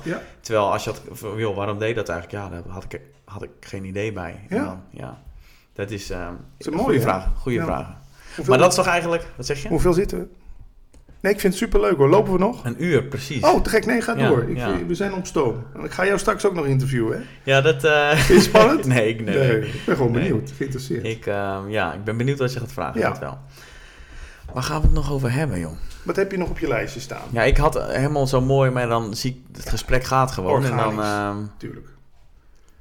Waar ik nog wel nieuwsgierig naar ben. Op een gegeven moment zei je in een interview toen je hiermee bezig was en die transformatie onderging, dat dat ook als gevolg had dat je sommige relaties, ehm, dat je, nou ja, die mensen niet meer in je leven wilde hebben. Dat is ook wel iets wat ergens bij mij in mijn achterhoofd um, speelt. Je hoort ook wel eens die bekende quote van je bent gemiddelde van de vijf mensen die. Maar het is vooral over wat negatievere mensen. Hoe, hoe doe je zoiets? Is dat gewoon, je deed dat heel makkelijk van geen contact meer zoeken? Of zei je dat echt letterlijk van, joh, ik, ik wil geen... Of liet je dat doodbloeden? Ja, vooral dat laatste. Ik ben niet zo in... Uh, ik, het is eerder krampachtig dingen in stand houden. Mijn vorige relatie heeft zes jaar geduurd. Die, dat zul je ook herkennen. Sommige relaties duren soms gewoon twee jaar te lang. Maar dan is iets in jou wat bang is voor de pijn van het afscheid. Bang is voor uh, uh, hoe het verder zal gaan als je alleen bent. En uh, ja, nou, ik ben wel... Op een gegeven moment, oudejaarsavond, is toen mijn relatie geklapt. Op een gegeven moment bouwt zich iets op. De vuurpijlen klapte. Ja, ja letterlijk. Om, om negen uur zat ik in de auto, reed naar Limburg naar mijn ouders. En ik fuck it, dit niet meer. En dan... maar toen, toen leek het ook alsof ik een soort overgenomen werd door iets. Ken je dat niet? Dat je als je, hoe langer je dan zogenaamd iets zit uit te stellen, op een gegeven moment barst gewoon de bom. Boef. En dan, en dan houdt het gewoon op. En, maar je bedoelt meer een vriendschappen, hoe je mensen uit je leven. Uh, ja, hoe dat, maar je liet dat gewoon doodbloeden. Ja, de vraag is of ik dat liet gebeuren of dat het gewoon gebeurde. Maar Ontstond, ja. ja vaak... Je hebt niet een lijstje gemaakt en daar een streep door gezet door nee, een aantal. Nee, ik ben, niet, ik ben niet zo van het praktische Nee, gewoon op je gevoel. Ja. En het ook niet, ook niet in stand willen houden ten koste van. Het heeft denk ik ook weer met je zelfbeeld te maken. Waar staat... Ik heb wel zo'n spiritueel leraar horen zeggen... en, voor mensen die daar niet van houden, luister toch even verder. Ehm, ik hoef geen vrienden, ik wil alleen maar vriendelijk zijn. Toen dacht ik, wauw, wat is dat nou een mooie uitspraak. Als je toch gewoon vriendelijk bent, dan komen de mensen in je leven, er gaan mensen in het leven. Zie het als een soort toneel. Er komen mensen op het podium, dus andere mensen blijven wat langer op het podium. Sommigen zijn er na één take al af. Ja. Sommige mensen blijven een jaar op het podium naast je staan. Zelfs met kinderen vind ik dat je niet kan claimen dat ze van jou zijn. Het is natuurlijk het ego wat alles maar wil claimen. Jij bent mijn vriend. Jij bent mijn vriendin. Ja, de- ik heb laatst een podcast geluisterd van Jelmer de Boer en Guy Droog. Dat Ja. zijn eh, twee gasten die ik ook geïnterviewd heb. Hele interessante lui. Ik zal de podcast in de show notes zetten. En die hadden het over vriendschap. En dat het doel van een vriendschap is niet... ik wil vrienden met jou zijn zodat ik X, Y, Z... De doel, het doel is de vriendschap. Dus, en ik merk dat. Ik zat bij mezelf na te denken... bij welke vrienden als ik daarmee ben... kost het moeite om eventjes... weet je, hoe gaat het? Ik heb een aantal vrienden. Als we elkaar zien, dan zeggen we... hey, lul, hey, gast, eh, hoe is het? En dan gaan we op de bank zitten en het is direct... Ja. alsof we gisteren elkaar Ja. voor het laatst gezien Ja. hebben. Toen dacht ik, volgens mij is dat het doel dan. Het samen zijn en het gewoon... Ja, zonder verwachtingen. Zonder dat je, dat je Maar dat heeft wel consequenties. Misschien wel voor een aantal vriendschappen in mijn leven. Dat ik Ja. denk van ja, dit is misschien niet helemaal op de vriendschap zelf, maar Dit is gebaseerd op wat, heb ik, wat hebben we aan elkaar. Ja. Of het is toch wel gaaf om Thomas aan mijn vriendengroep eh, toe te voegen, want die doet een podcast. En als ik ook ooit eens een podcast wil beginnen, dan kan ik Thomas bellen. ik heb niet de illusie dat in dit geval. Nee, nou, je weet het niet. Ja, het is vriendschappen. Goh, ik, heb, ik kan dat vriendschapsgevoel, kan ik soms, dat heb ik nu met jou, bij wijze van spreken ook. Weet je, zolang wij gewoon vanuit gelijkwaardigheid elkaar ontmoeten, Ja. moeten wij dan elkaar al jaren kennen om gewoon vriendelijk met elkaar om te gaan. nee. Ja, het is, vriendschap is ook zoiets, ja, dan zeggen ze, er moet in geïnvesteerd worden en zo. En, ja, maar inderdaad, ik heb ook een vriend in Limburg, die zie ik twee keer per jaar. Maar als wij gewoon bij elkaar zijn, Ja, instant waarschijnlijk. ja, Ja, ja, het is alsof we gewoon... Ja, wat je zegt, of je elkaar gisteren nog gesproken hebt en dan is, er hoeft niks. En dan hoeft ook geen sorry dat ik zo... Ach, dat ik, sorry dat ik je niet gebeld heb op je verjaardag. Pff, weet je, Ja. ja. wat, maar, maar, maar je hebt inderdaad ook vrienden. Jij hebt mij niet gebeld op mijn verjaardag. Ja. ja. En eh, ja, maar dan voel je al, denk je, pff, wat is dit nou weer? Ja, dan gaat het denken zich er weer mee bemoeien. Hè? Jij- hij heeft mij niet gebeld op mijn verjaardag. Dus ik ga hem ook niet bellen. Het is toch ook kinderlijk eigenlijk Ja, wat we elkaar allemaal aandoen. Hè? Ja. De vraag is waar dat dan vandaan komt bij.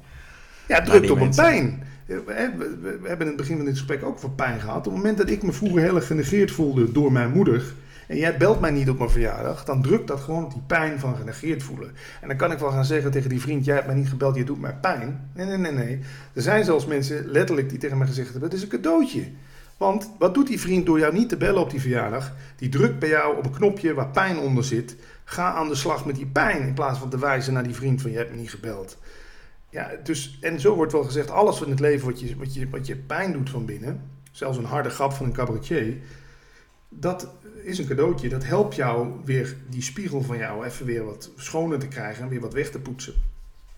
Ja, als je zo naar de wereld kunt kijken, dan hou je wel op met iedereen te beschuldigen die jou zogenaamd pijn heeft gedaan. Mhm. Ja, dat is ook fascinerend. Maar ja, het is een levenslang proces. Ik zit hier ook echt niet te doen alsof ik dat iedereen... Want ik heb laatst nog mijn broer geblokkeerd op WhatsApp. Dan kun je denken, what the fuck, weet je? Jij was toch zo... Hè? Ja, omdat ik gewoon op een gegeven moment was ik het gewoon zat met hem. Hij appte alleen nog maar als hij iets van me nodig had. Ik denk, ik heb hier geen zin in. Weet je wel? En dan, bam, geblokkeerd. En is nu nog steeds geblokkeerd op WhatsApp. Ja, dan kan ik het wel weer spiritueel gaan zitten wegredeneren. Van ja, maar dat komt bij hem ook voort uit een behoefte. En hij weet gewoon niet goed contact te zoeken met je. En hij durft niet te vragen hoe het met je gaat. Want dat brengt hem ook bij zijn gevoel. Maar je kan op een gegeven moment ook gewoon denken... Ja, fuck it, hier heb ik gewoon even geen zin in. Blok. Maar heb je het aangegeven aan hem? Nee. Nee, hoe bedoel je aangeven? Dat ik hem ging blokkeren? Nou, dat je het vervelend vindt. ja, dat, oh, dat, dat heb het- ik- oh, dat- is een ongoing thing. En dan is het een optelsom. Ik had hem een cadeautje gestuurd met de post. Had hij niet eens bedankt voor gezegd. Hmm. Kan zeggen, ben je nu zelf niet kinderachtig? Nee, maar je, dit, dat is wel met spiritualiteit. Hè. Er wordt soms gedacht van, oh, dan moeten we maar alles heilig verklaren. Nee, En ja. bedankt voor deze les. Nee, op een gegeven moment mag je ook gewoon een grens stellen. Tot hier en niet verder. Wayne Dyer zei, you teach people how to treat you. Dus ik... ik Wie is Wayne Dyer dan? ja, die leeft helaas niet meer. Maar dat is een man waar ik heel veel naar geluisterd heb tien jaar terug. Een beetje in de lijn van Deepak Chopra. eh, eh, onze vriend eh, Tony, Tony Robbins. En. Wayne Dyer is dan een iets spirituellere versie. You can do it. You can do it. Maar die zegt, you teach people how to treat you. En dat heb ik altijd onthouden. Jij mag af en toe ook wel eens gewoon stelling nemen Ja, in ja. iets, hè?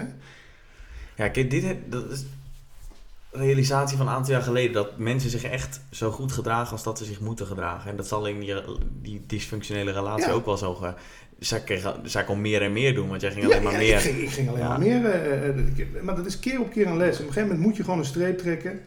En ik weet dat je van nature gevoelig bent of heel liefdevol. Dat je alles maar onder het tapijt veegt. Ik kom ook uit een gezin waarbij mijn moeder... Ik kon alles flikken bij mijn moeder. Weet je, ze bleef toch van me houden.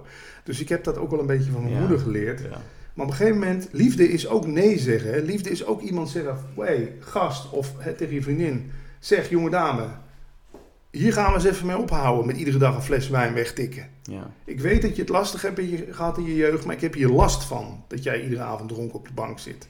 ja, de vraag is, waar hebben ze meer aan? Soms heeft iemand niet een schouderklopje nodig, maar gewoon een tik Ja. in je gezicht van... Gast, wat Ja. ben je aan het doen? Ja. Dit gaat mijn broer, niet dat ik het daarom doe, maar het gaat ongetwijfeld iets in beweging zetten bij hem. Dat hij ook eens even denkt, nou, denkt, misschien maak ik ook wel iets te veel misbruik van de goedheid van andere mensen.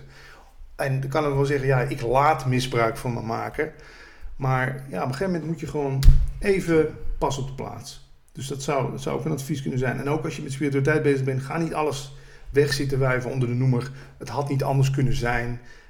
Je mag stelling nemen. Maar dat is, dit is wel iets wat ik ehm, vind bij veel stromingen. Bijvoorbeeld Mhm. ook het minimalisme. Ja?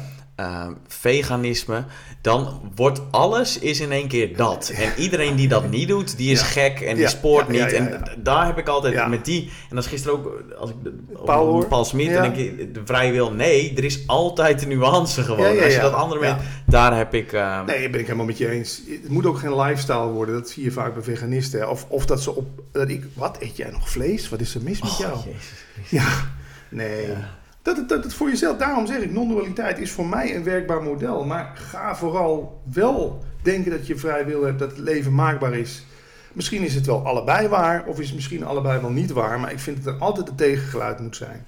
En we slaan nu door naar die kant van leven is maakbaar. Als je, niet, als je geen BMW rijdt, ben je een sukkel. Heb je zelf niet hard genoeg je best gedaan. Zeg dat maar eens tegen die mensen in Syrië. En dan zeg ik dat tegen Michael Pilarczyk. Ik zeg, ja, maar ik spreek niet voor de mensen in Syrië. Ik denk, ja, dat is lekker makkelijk. Je hebt het toch over een soort universele waarheid. Ja, Succes- zei je dat? Ja, hij zei, ik spreek niet voor de mensen in Syrië. Ja.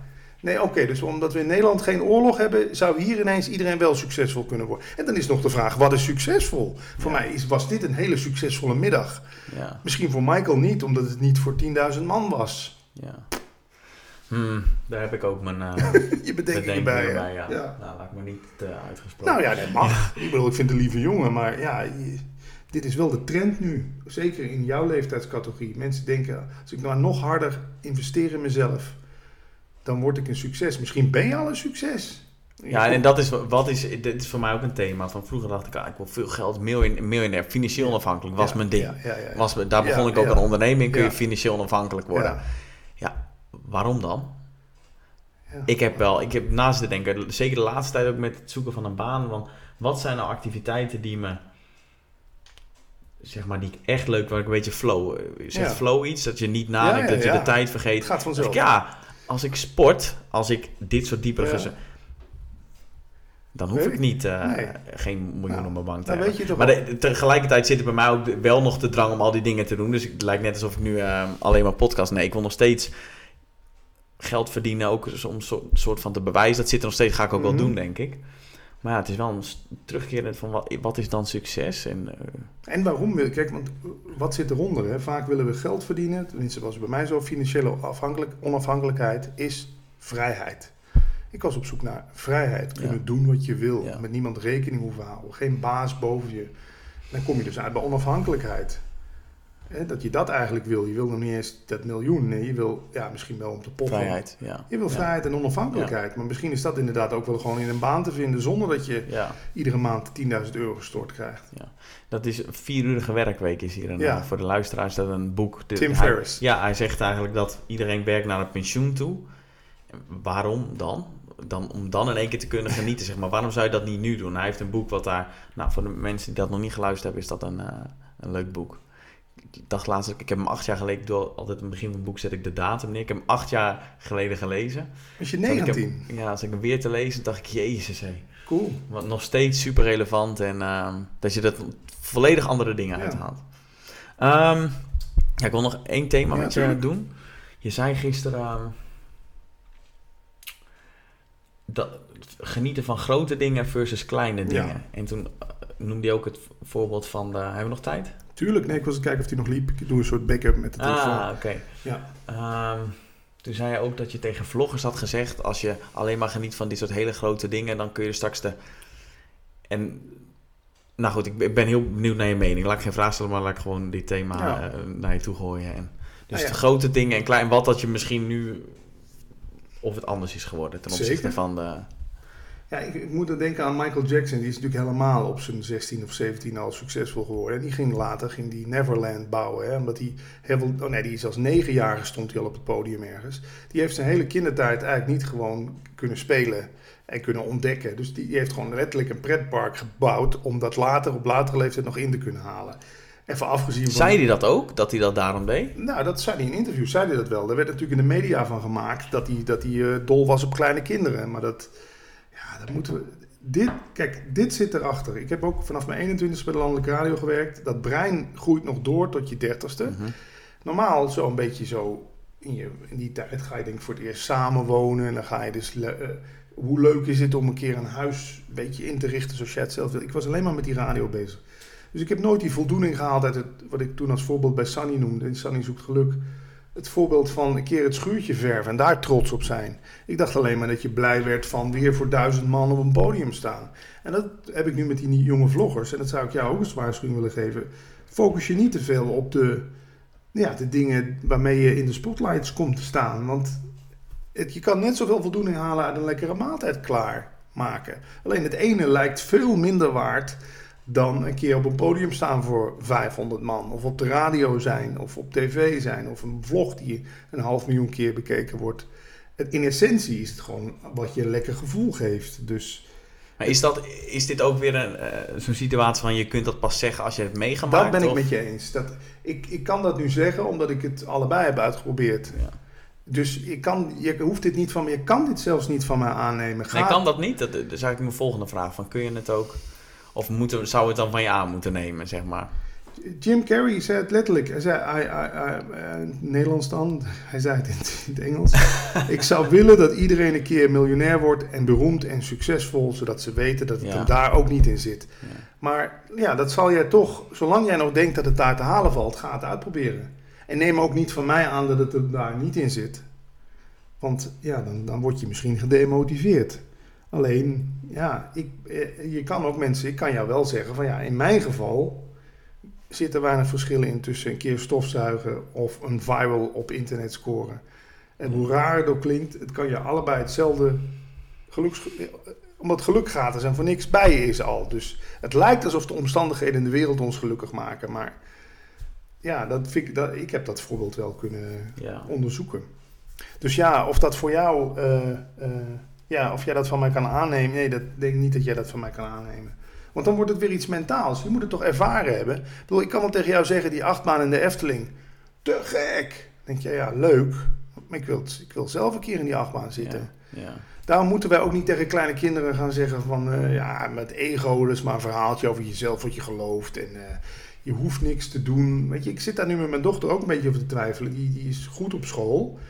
En ik denk, ja, die gaat ook taak diezelfde worsteling doormaken die ik ook heb doorgemaakt. Dat ik ga denken dat geluk uit de wereld te halen valt. Maar misschien is dat wel de grote grap. Misschien moet keer op keer iedereen daar zelf... Is de, je ziet ook... Op een gegeven moment ga je het ook... Ja, als ik te veel lul moet zeggen. Maar op een gegeven moment ga je ook die... Nee, nee, nee. Lul lekker door. ja. Die reis ga je terugzien in films, in boeken. Je hebt altijd die reis van de underdog, hè, bijvoorbeeld in Lord of the Rings. ja, de Hero's Journey. de hero's journey, Ja, die op zoek gaat naar de pot met goud. Die op zoek gaat naar, wat is het bij Lord of the Rings? Het, het, eh, de precious, dat ene ding. Hè? Ja. Het zit in alles verweven, die zoektocht naar het grote geluk. Ja. Ja, dat, dat drijft ons ook. Misschien is het wel nodig gewoon dat wij achter die wortel aan blijven rennen... totdat we zien van, ja maar wacht eens even, die wortel, daar zal ik toch nooit bij komen. Ik kan maar beter wat rustiger gaan lopen en een beetje van, van de natuur genieten. Ja.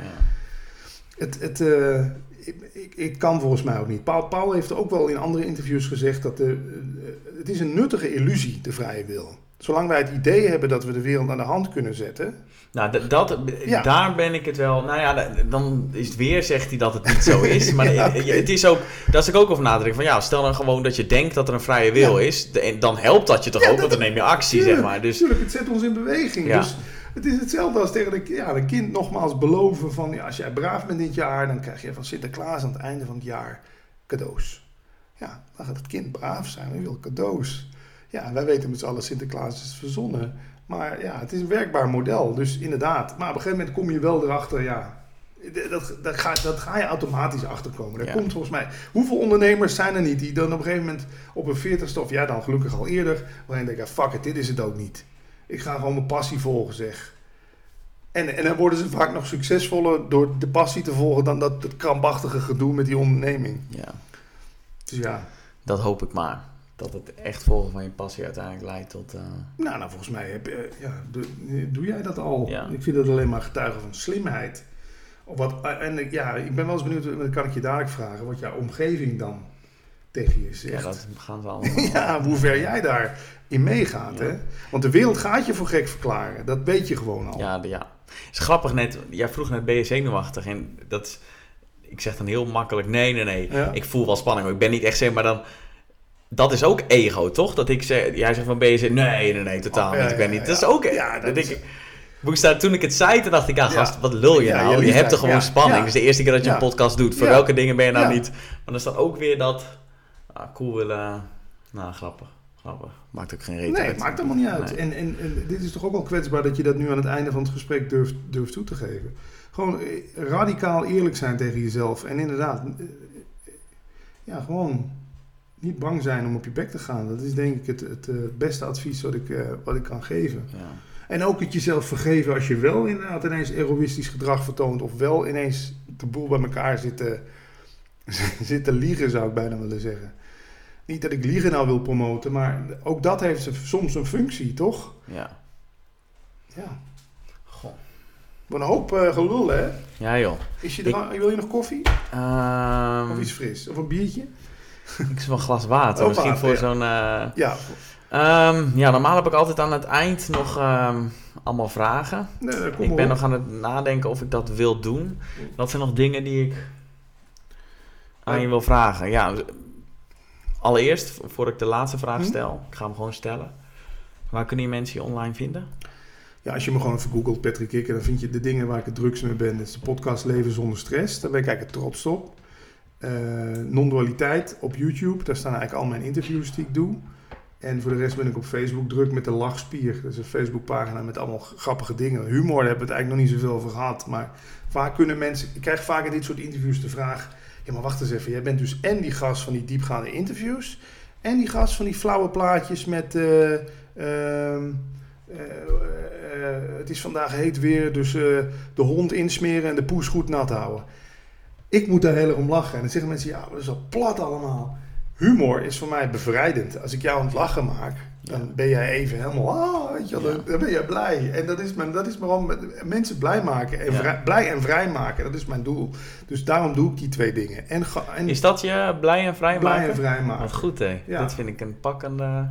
Ja, dat is gewoon... De, omdat ik, dat was ik vroeger in de klas al. Dat zat er gewoon al in. Dat zit je hebt volgens mij, jij ook, we hebben allemaal een soort blauwdruk waarmee we geprogrammeerd zijn. Weet je, ik vind het ook altijd. Natuurlijk, je bent je omstandigheden waarin je opgroeit, maar er zit iets in jou wat eruit wil komen. En ik was in de, de lagere Maar is dat niet vrije wil dan? Of is dat niet. Uh... Nee, dat is juist, denk ik, gewoon. Wat van nature al in dit. Hoe jij geprogrammeerd bent, eigenlijk een soort van. Weet je wel? Maar dat is niet door je tegen. Dat is niet door je omgeving. Kunnen we nog even ja, discussiëren? Ja, nee, natuurlijk. dat kan door je omgeving een soort van tegengehouden worden. Maar uiteindelijk wil het er toch gewoon uit. Ik was op de lagere school al een jongen die als de sfeer niet goed was, even een grapje maken. Ha, ha, ha, ha, iedereen lachen. Of ik schoot even zo met een propje zo richting een klasgenootje. Weet je wel, even de, even de spanning breken. Dus dat ik dat nu doe is voor mij heel natuurlijk. En dan is het dus ook, ik, ik, bijna alsof ik dat geen keuze voor mij is. Ik ben, nou, eh, ik ben zo. Jij bent ook zo. En eh, hoe, hoe meer we dat tegen proberen te gaan, hoe, hoe meer frictie we gaan krijgen. En inderdaad, je omgeving kan dat of stimuleren als ik de hele dag zo zit als kind, dan kan mijn vader twee dingen doen. Die kan zeggen, hey, stop eens met het irritante getik. Of die kan zeggen, wij gaan morgen een drumstel voor je kopen. ja, misschien word ik, ik wil niet zeggen dat ik hele succesvolle drummer word, maar ja, ik hou er wel van. Ik bedoel, mijn vader heeft ooit wel ook eh, tegen mijn broer gezegd, van, kan je hem dat ook niet leren, dat lullen in zo'n microfoon? Want uh, volgens mij uh, kan niet. Hij zit aan tafel ook altijd te lullen. Dus volgens mij kan hij. Ik ben blij dat mijn vader dat gedaan heeft. Want vanzelf had hij gezegd: houd toch eens je bek, man. Jij zit altijd maar door ons heen te lullen.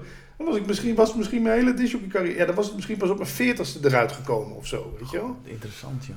Ik geloof daar heel erg in dat de reacties van ouders heel veel effect ja. hebben op hoe uh, kinderen de, de wereld zien, zeg maar. Als je dan bijvoorbeeld kinderen willen alles ontdekken, je pakt iets en je zegt niet doen, ja. dan krijg je dus te horen van oh ik mag niet vrij zijn of ja, dat kan. Ik doe iets slechts.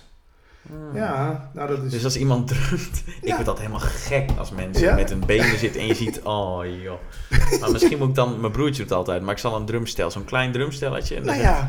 Dat is een goeie. Hoe oud is je broer? Uh, 24. Oké, okay. nou ja. Ik probeer het eens uit. ik ga een. Ja, ja, dat is toch lachen. Laatste vraag. En um, Eigenlijk zeg je hem al, denk ik. Um, stel nou dat je er over een hele lange periode niet meer bent. Ja. Wat zou je dan willen dat mensen over Patrick Kikker zouden? Oh god.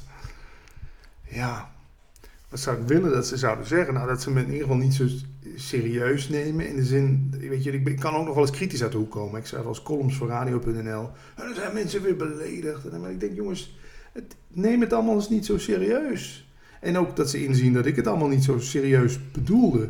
Behalve dus dat inderdaad dat blijen en dat vrij willen zijn. Dat dat, weet je, ik heb wel eens gehoord, humor, humor is een serieuze zaak, heeft wel eens een, een eh, gezegd. Humor is de hoogste vorm van liefde, heb ik ook wel eens iemand horen zeggen. Hoe kan ik dat nou leiden naar jouw vraag? Geef me even. Um, nou, dat, dat, het, ja, dat lachen ons boek, boek wat Paul en ik hebben uitgebracht, heet ook, heet ook Praten over bewustzijn. Maar ik wilde eigenlijk als titel: Het leven is een grote grap. Dus zie mij maar gewoon als een grote grap over, over als ik er niet meer ben. Dat, want ja, dat van mij iets heel serieus maken met, met, met een hoop poeha, dat heb ik zelf al geprobeerd. dat, dat, werkt niet. Dat werkt niet. Nee. Neem het maar allemaal niet te serieus. Ik was maar, uh, hij was maar een clown. Dat liedje van de. Ben Kramer. En ook deze woorden, hè? als dit absoluut niks voor je doet, gooi het weg. Maar misschien raakt het je. Het is toch net als een mooi muziekstuk. Jij luistert de nummer, ben je helemaal vol van. Nou, ik ben er toevallig helemaal vol van normaliteit. en anderen luisteren die muziek en die denken, ja, ja. Maar het kan ook zijn dat je over tien jaar ineens die cd nog eens opzet. Of dat nummer op Spotify. En denk je, wauw, dat is eigenlijk wel een goed nummer. Nou ja, dan ben je daar, sta je er dan wel open voor. Lekker toch? Gaan we afronden? Ja, dankjewel uh, ja, Patrick. Jij ook is een leuk gesprek. Zeker. Dude, dat was hem weer. Onwijs bedankt voor het luisteren. Spreek je de volgende keer. Vergeet je niet te abonneren als je dat nog niet gedaan hebt. Spreek je later.